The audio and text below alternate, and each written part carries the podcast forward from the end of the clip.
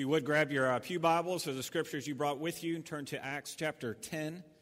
Acts chapter 10 is where we're going to be. Uh, here this morning, we're going to pick things up in verse uh, 27. Uh, if you've been tracking with us, uh, this, is, this will be the third uh, snapshot, if you will, of conversion in the book of Acts. In other words, Luke, the author of, of Acts, has um, kind of narrowed our vision, so to speak.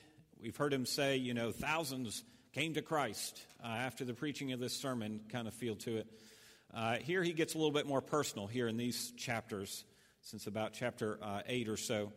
He's saying, here's, here's what the Gospels look like as it has infected uh, individual lives. Uh, last week we looked at uh, how it got into the world of the Apostle Paul as we know him today, how he was struck blind. And um, it's actually Luke's uh, gives us three testimonies of Paul's conversion. That was the first one. There's two others uh, later on in the book. But this morning we're going to look at a man named Cornelius. it's a long chapter. Uh, 48 uh, verses. I'm not going to read the whole uh, chapter, but to catch you up to speed where we're at as we approach, uh, as we start things off in verse 27, uh, Peter, the apostle, Uh, finds himself at uh, Cornelius' house. Uh, Cornelius has had a vision about how Peter needs to come to him, and Peter has had a vision about how he needs to come and speak to Cornelius. And so we're going to pick things up in verse uh, 27, and we'll read through uh, the rest of the chapter. Would you stand for the reading of God's word as you're able? Acts chapter 10, starting in verse 27. While talking with him, that is Cornelius, Peter went inside and found a large gathering of people. He said to them, You are well aware that it is against our law for a Jew to associate with, associate with or visit a Gentile. But God has shown me that I should not call anyone impure or unclean. So when I was sent for, I came without raising an objection. May I ask you why you sent for me? Cornelius answered, Three days ago I was in my house praying in this, at, at this hour, and at three in the afternoon, suddenly a man shi- in shining clothes stood before me and said, Cornelius, God has heard your prayer and remembered your gifts to the poor. Send to Joppa for Simon, who is called Peter. He is a guest in the home of Simon the tanner, who lives in, by the sea. So I sent for you immediately, and it was good of you to come. Now we are all here in the presence of God to listen to everything the Lord has commanded you to tell us. Verse 34 Then Peter began to speak. I now realize how true it is that God does not show favoritism, but accepts from every nation the one whom fears him and does what is right. You know the message God sent to the people of Israel, announcing the good news of peace through Jesus Christ who is Lord of all. You know what has happened throughout the province of Judea, beginning in Galilee after the baptism of John, the, after the baptism that John preached, how God anointed Jesus of Nazareth with the Holy Spirit and power, and how he went around doing good and healing all who were under the power of the devil, because God was with him. We are witnesses of everything he did in the country of the Jews and in Jerusalem. They killed him by hanging him on a tree. But God raised him from the dead on the third day and caused him to be seen. He was not seen by all the people, but by witnesses whom God had already chosen, by us who ate and drank with him after he rose from the dead. He commanded us to preach to the people and to testify that he is the one whom God appointed to judge the living and the dead. All the prophets testify about him that everyone who believes in him receives forgiveness of sins through his name. While Peter was still speaking these words, the Holy Spirit came on all who heard the message. The circumcised believers who had come with Peter were astonished that the gift of the Holy Spirit had been poured out even on the Gentiles. For they heard them speaking in tongues and praising God. Then Peter said, Surely no one can stand in the way of their being baptized with water. They have received the Holy Spirit just as we have. So he ordered that they be baptized in the name of Jesus Christ. Then he asked Peter to stay with them for a few days. This is God's word. It's absolutely true, and he gives it to us in love. Would you pray with me? Father God, would you guard our hearts from just hearing God speak? Would you speak to our hearts?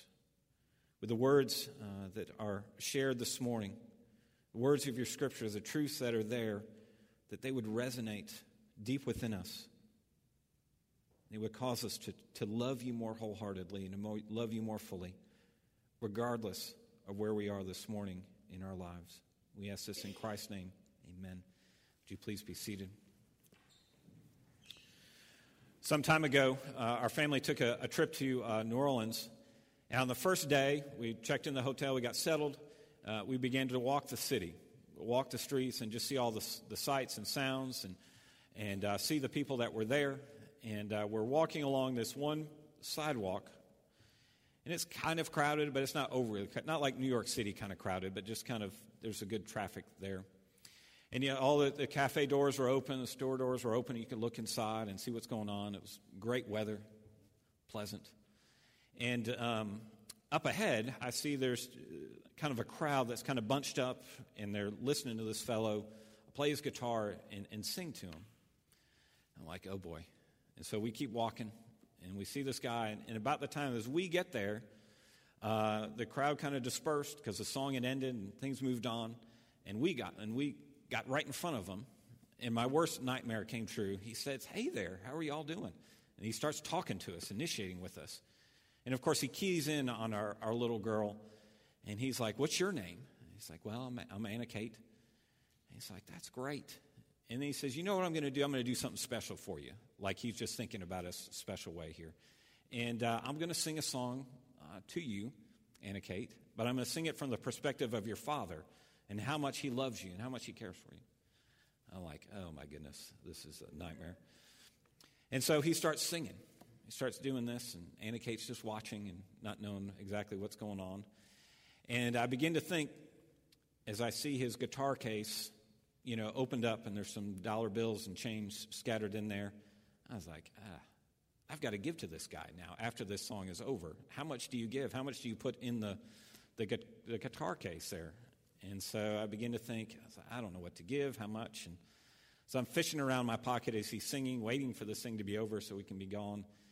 And so I pull out some, some cash and I say, Thank you, and put it in the, the box. And he kind of looks down at it. And I was like, You got to be kidding me. He's going to say something. And uh, he says, is that, is that for all your whole family? I'm like, You got to be kidding me. You stopped me. I didn't want to stop. I was ready just to keep going. I said, being a quick witted that I am, I said, Well, we're on a budget. And I just kept on, on going there. Sometimes you have people that initiate with you and you just don't want them to talk to you. You don't want to be initiated with, you don't want to be talking to them at all. And sometimes you have people that come into your life and you want them to initiate with you. You want to talk to them, you want to hear from them. And that's kind of a welcome initiation. Uh, that's what Cornelius is experiencing here in this passage. Uh, he wants Peter to come and talk to him. He wants God uh, to come and talk to him. Uh, he wants to hear what's being said to him. As I said a moment ago, this is uh, a, a, the third installment or the third snapshot of conversion in the book of Acts. And just as we looked at last week, we saw Paul and how he was converted. And we never said, hey, that's the way you are converted. If it didn't happen like you, it doesn't happen in your life like it happened to Paul, you're not a Christian. But we said the Bible gives us various pictures of conversion, what it looks like to, uh, to, to walk with Him, to know Him, to put your faith and trust in Him. And we said that there's certain elements, there's certain marks of conversion uh, that we can learn from. We saw that with Paul, and this morning, this is what we're going to do, kind of the same template as we look at uh, Peter and Cornelius here in this uh, passage. And so my outline is very simple. Uh, I just want to look at uh, these two men, Cornelius and Peter, what do they have to teach us about uh, the nature of conversion and the nature of, of faith uh, in Christ? So, the first one, Cornelius. Let's talk about him and see what we learn there. In verse 2, we didn't read it, but this is what Luke says to us about uh, Cornelius. It says, He and all his family were devout and God fearing. He gave generously to those in need and prayed to God regularly. And so Cornelius is presented to us as what? As somebody who prays and gives. In other words, he has a, a spiritual side to him. You understand that there's, there's more to this life than what he sees and what he can feel and touch, that there's something spiritual out there. He believes in, in a God, a God of the Old Testament. Uh, and he's a good person, he's moral. Gives away stuff to the poor, he cares about those kind of individuals. Uh, in the Bible, those people are called God-fearers. Uh, they're Gentiles uh, who are not Jewish by uh, background or culture, but they believe in the God of, of the Old Testament uh, and they follow him in some shape or form. They're called God-fearers. Now, at this point, to, to think about uh, Cornelius like this if you were to move into a neighborhood or you saw a moving van coming into your neighborhood where you lived, you want a Cornelius kind of guy living next to you because uh, he's good, he's nice, uh, he has some kind of spiritual life, he, he may even go to church. But what's interesting about this is that, that Luke never tells us that he is a Christian, never tells us he's a believer. Otherwise, there'd be no need for Peter and the Holy Spirit and all those other things that we see. Verse 30, look ahead there a little bit more. Uh, four days ago, about this hour, hour, Cornelius is saying, I was praying in my house at the ninth hour, and behold, a man stood before me in bright clothing and said, Cornelius, your prayers have been heard, and your alms have been remembered before God. The angel is basically saying to him, We like you, Cornelius. We like your lifestyle. We like that you give attention uh, to us, to spiritual things, and to God Himself. We like that you are a moral person. You give away stuff uh, to those who are in need. But how does the rest of the story go? Does the rest of the story, does the angel say to him, you know what, just keep chugging along? Keep doing the right thing, keep being a good person, keep giving to the poor, uh, keep living this righteous life that's before you. That's not what we see unfolding before us. The angel says, Hey, you need to get to talk to this man named Peter, and you need to hear what he has to say to you. In other words, you need to know a little bit more so who I am. You need a little bit know in, in, greater detail, and significant detail, about my son and about Jesus and what he has done for you. Now, Cornelius may be a great guy, and he may be the ideal neighbor, but something is missing from his life. And if God had never uh, come in and, and moved into his, to his world and sent Peter and all this kind of drama that comes with him, Cornelius would be tempted to say, You know what? God, I'm a good person. I have good things. I've done a good, I've led a good life. I've, I've, I've feared you and I've given to the poor. I give these things to you. Now you need to accept me, or will you accept me? I'm, I'm looking for you to accept me because of all these things I have done and the lifestyle that I've have lived. And yet, he needs the gospel. Yet, he needs grace. And you ask yourself, well, why? Why is grace so important? Why is the gospel so important? Why does Cornelius here need to hear about uh, Jesus from Peter? Because the danger is that Cornelius will say, I'm a good person. And the danger is that he will begin to say, I can live apart from him. I don't need him to provide for me. I don't need him to do things for me. I can live independently of him. And then I can give these things to him. The danger is us to say, I don't need him. Maybe explain it like this. Think about it like this. Say, for example, our, our youngest son, Knox, uh, he begins to uh, pick up an aptitude for the game of golf. And uh, we give him lessons, and he starts to play, and he just loves it. He's doing well at it. And he gets to high school, and he makes the high school golf team. And he excels there.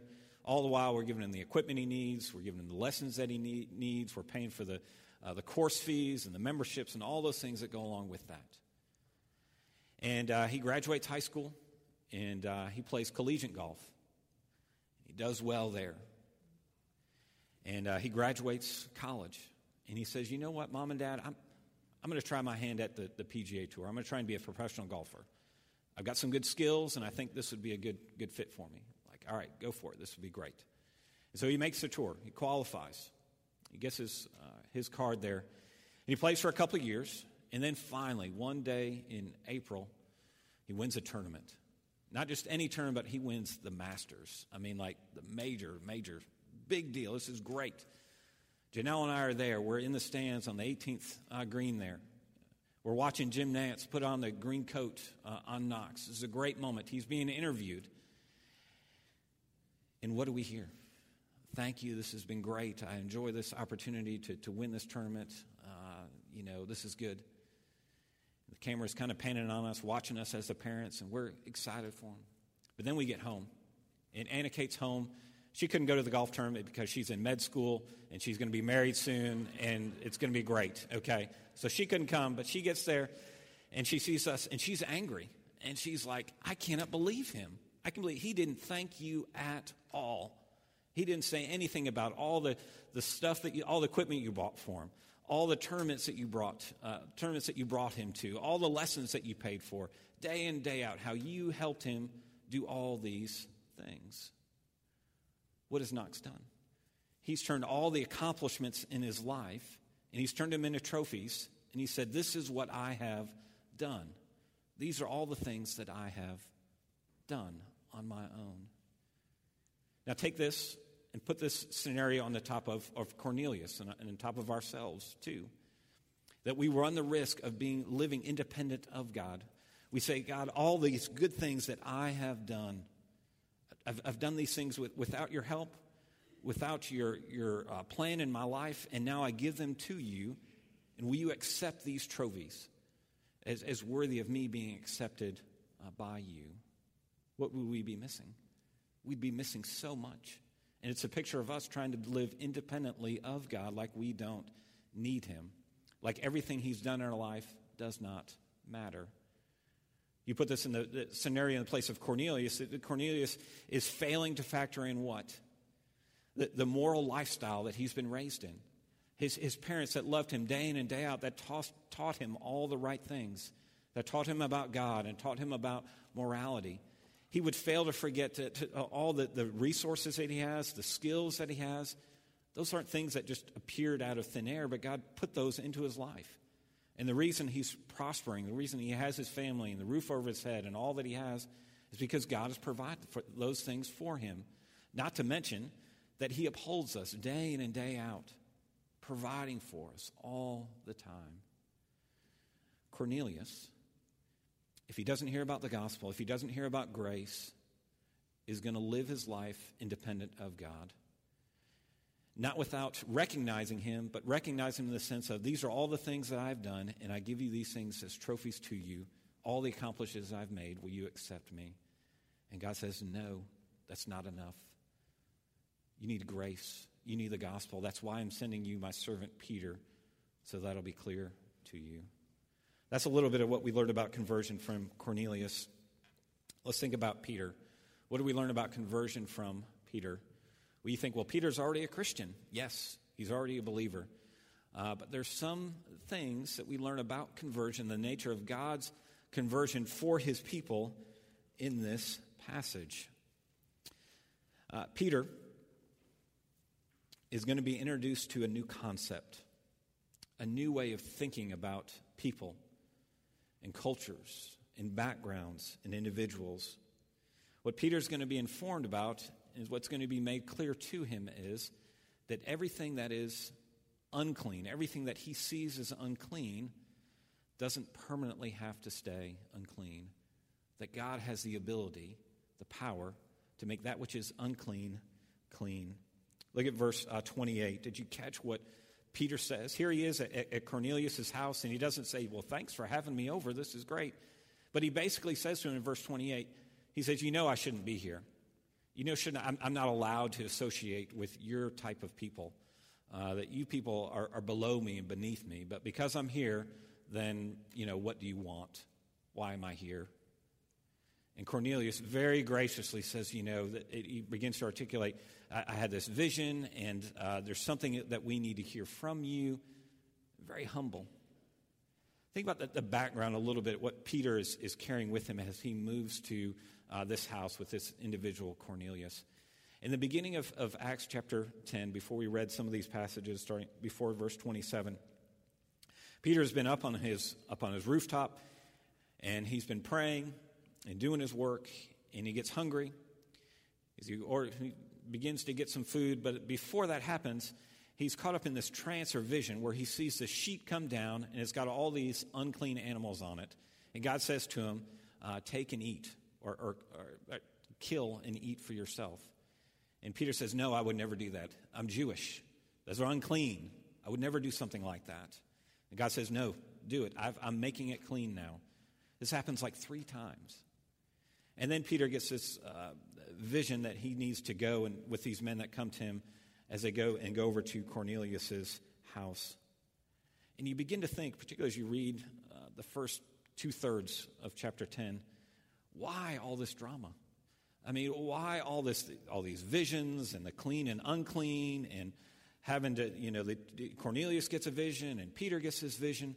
Why all this drama just to get these two men together? I think what partly is what's at stake here, what's at issue is these parties don't like each other. They don't know each other. Uh, and it takes this, literally, this, this movement of God to get these two groups together. And what the, the Jews, that Peter and his friends experience there, they get what God has been saying. They get what Jesus has been articulating and hinting at all throughout his ministry that he's not here just for the Jews, but he's here for the Gentiles. He's here for these people that, that look different and practice uh, and speak different, have different customs, different backgrounds, different lives. I'm not just here for you Jews, but I'm here for the world. I'm here for these Gentiles as well. And it takes this movement for Peter to finally get it. Just as it took persecution to, find, to, to, get the apostles and the disciples out of Jerusalem into Samaria, into the ends of the earth, it took this kind of event for the apostles and the church to realize the gospel is for the Gentiles as well. Two things we learn about uh, this from this passage, and then we'll close in prayer. The first thing this means for us is that God does not show favorites. God does not show favorites. And aren't we grateful that He doesn't? That He didn't come just for this one party, for these people that live this kind of lifestyle, but He comes for broken sinners like you and me. People who are ashamed of what happened last week, people who are, are frustrated by life and circumstances, people who are disappointed, who are lonely, who are angry. God says, I don't show favorites, but I've come for you, and my gospel is for you as well. The second thing that I think this passage uh, teaches us is, here, is to think about this question How do you view yourself? How do you think about yourself? Do you think about yourself as clean or unclean? Because God comes and He says, Nothing that is unclean has to permanently stay unclean. He makes us clean. Maybe I can get it at you like this Are you somebody that's always down on yourself? Are you always disappointed with your performance? Do you always feel like a failure? You feel like you're not worthy enough to be used in this capacity or that capacity? Do you feel like, God, you could never use me because of what I've done and what I've said and what's happened in my life? God says to you, I make that which is unclean clean. There was a student involved in our youth ministry years ago, and uh, he wasn't uh, a Christian, a Christian that I could tell. Didn't seem like he was, his background, he just didn't seem like a Christian. But he had Christian friends, and they brought him to youth group for a period of months. And I got to know him, great guy, he's fun, great personality, enjoyed him a lot. And one night, I could tell he was just kind of heavy hearted, weighed down with some stuff.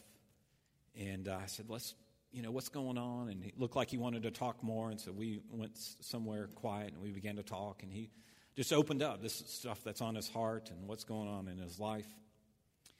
And uh, me being the good youth pastor said, you know, what about the gospel? What about Jesus? And maybe you give him thought to that. And we talked a little bit more about that. And at the end of that conversation, or at the end of that period talking about the gospel, his attitude was one of, I'm not sure that he could really change me. I'm not sure he could really forgive me because I know some of the stuff I've done. And that part of me was like, You're 16. I mean, how much disaster has happened in your life that Jesus wouldn't say, I can forgive you? But you get what he was saying. He was saying, I don't know if he loves me that much. He was looking at his life, he was looking at his record, and he was trying to live independent of God, and he was trying to bring those things to him. He was saying, I'm not worthy, I'm not good enough. But the reality is, that's the whole point of the gospel. Of course, you're not good enough. Of course, you're a failure. Uh, of course, you need help. Of course, you struggle. Of course, you fall into temptation. But God says to us, My grace is sufficient for you. And by my Son and by the power of the Spirit, I can make everything that is unclean clean again. And that's an invitation to us. If you've believed the gospel for years and years and years, or you've thought you've believed the gospel for years and years and years, God says to you, Come. Bring your life, bring your dirt, bring your shame, bring all that you are, and look at my son. Look how he died for you. It's all taken care of. You're forgiven. The cross has paid for it all. And you know what he asks of you? He says, Receive it, believe it, rest in it. Let it be the thing that gives you great comfort and joy in life because he can make everything that's unclean clean again. Will you pray with me? Father, we know our dirt. We know the stuff hidden in our closets, the stuff that we want nobody to see. We know what it's like to walk around and kind of fake it and pretend that things are going well. But in our heart of hearts, we know our needs. Forgive us of our pride, for thinking we can fix ourselves, we can make ourselves presentable to you and to others. But in these moments, we come to you with our brokenness, with our dirt, and we ask for your forgiveness. We look to your life that was given for us. Would you give us the faith to believe that that is enough? Lord Jesus, your life for us has covered our sin, has covered our dirt, and in him and in you we are made clean. We ask these things because of Christ and all that he has done for us. Amen.